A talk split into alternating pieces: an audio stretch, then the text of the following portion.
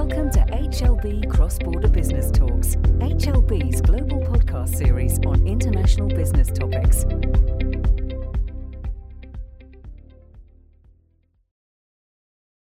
Hello, everyone. Uh, welcome to our podcast. My name is Carlos Camacho. I'm the leader of transfer pricing in H L B International, and I'm very pleased and glad to be sharing this podcast with uh, my colleagues, Christian Jahndorf and Marina Gentile. Uh, we're going to be addressing a subject regarding the transfer pricing matters applicable to intangible assets. The valuation of intangible has nothing to do with the um, ideal theoretical concepts of valuating intangibles. So just uh, look like under the bottom line, what is the profit potential? For me, this is the d- decisive term.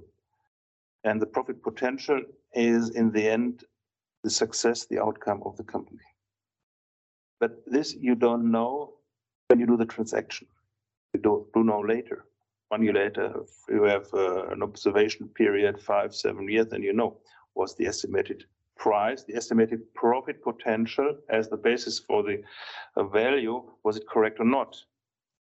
And uh, so uh, uh, all what one can say, it's uh, an estimation of profit, and this has nothing to do with, let's say, a sophisticated uh, comparable method or whatever. So in the end, the price is negotiable. Absolutely. Christian, I think um, I think Germany has some new regulations around a sort of look back around intangibles. Do you want to talk us through that a little bit? I found that very interesting.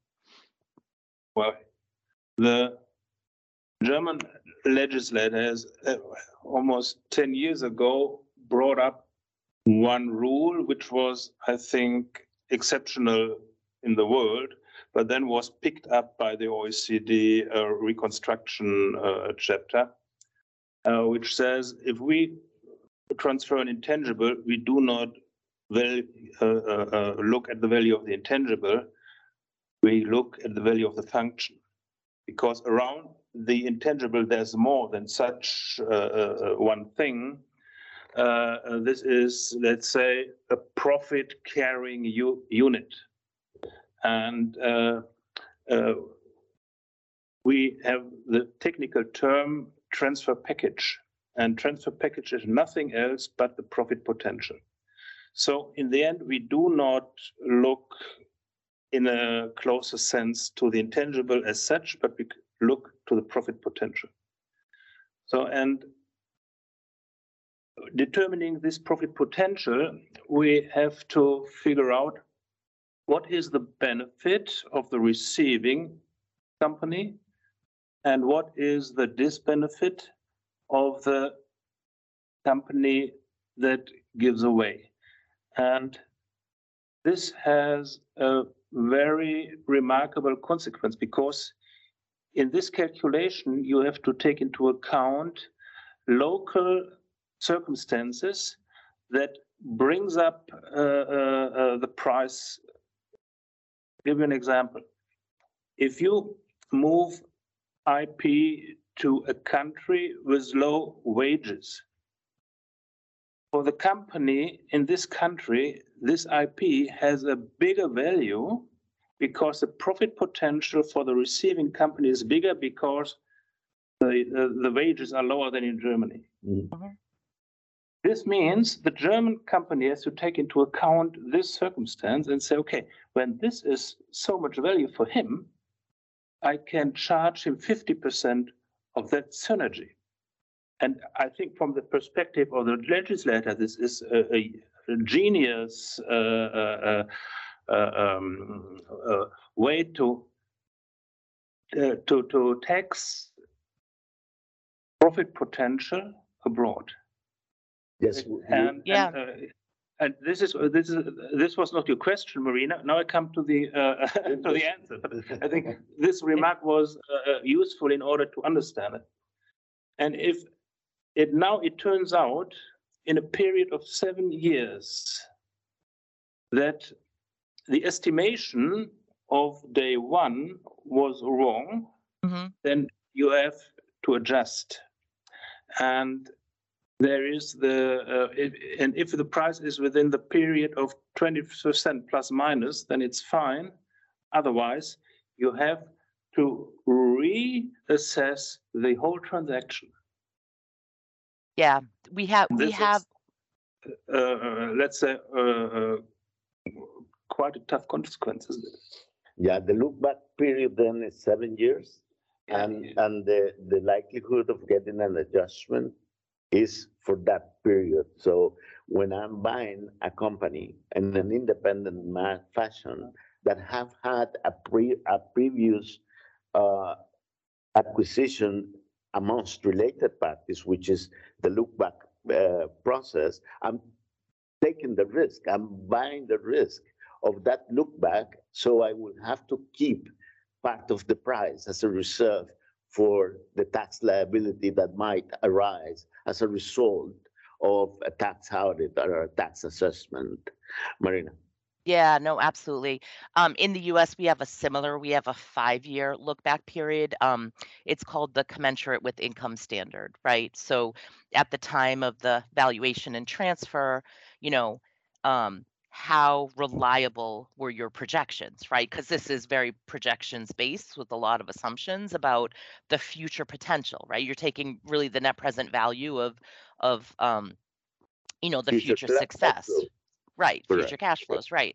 So, um, so it's the type of thing where, you know, you're meant to annually, you know, show that you're within that, um, you know, within that projection. And it's a similar thing. I believe it's um, eighty percent to one hundred twenty percent of when, within, you know, within that range. So.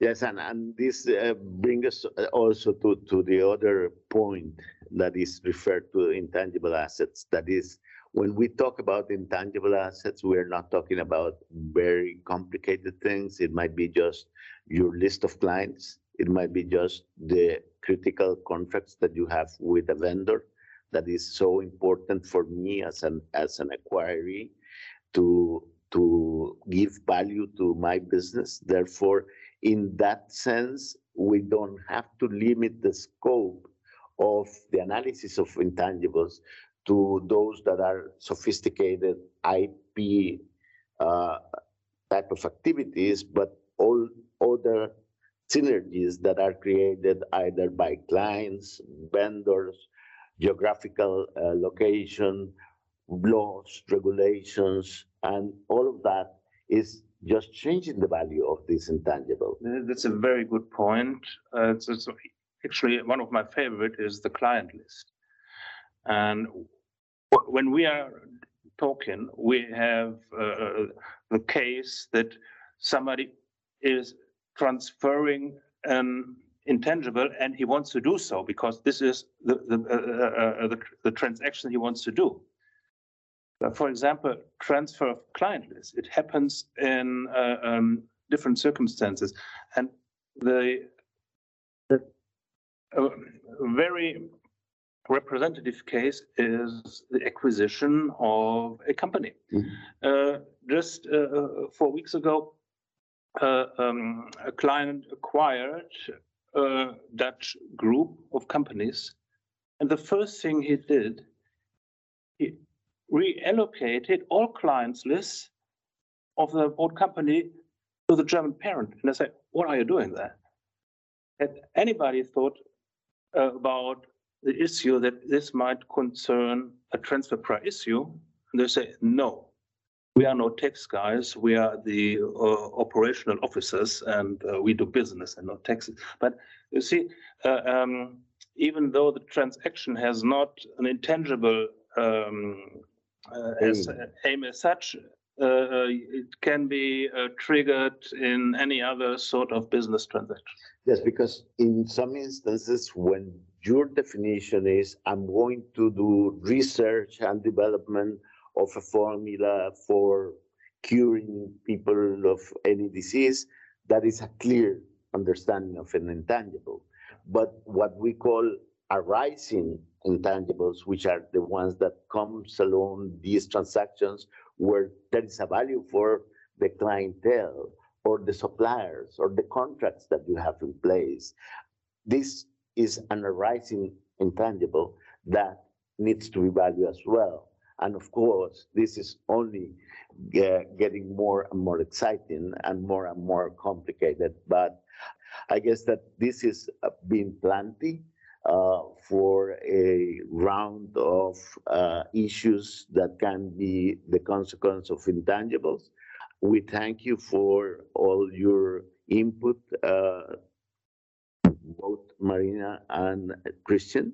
And of course, we'll be delighted to be sharing with you uh, further podcasts in the future.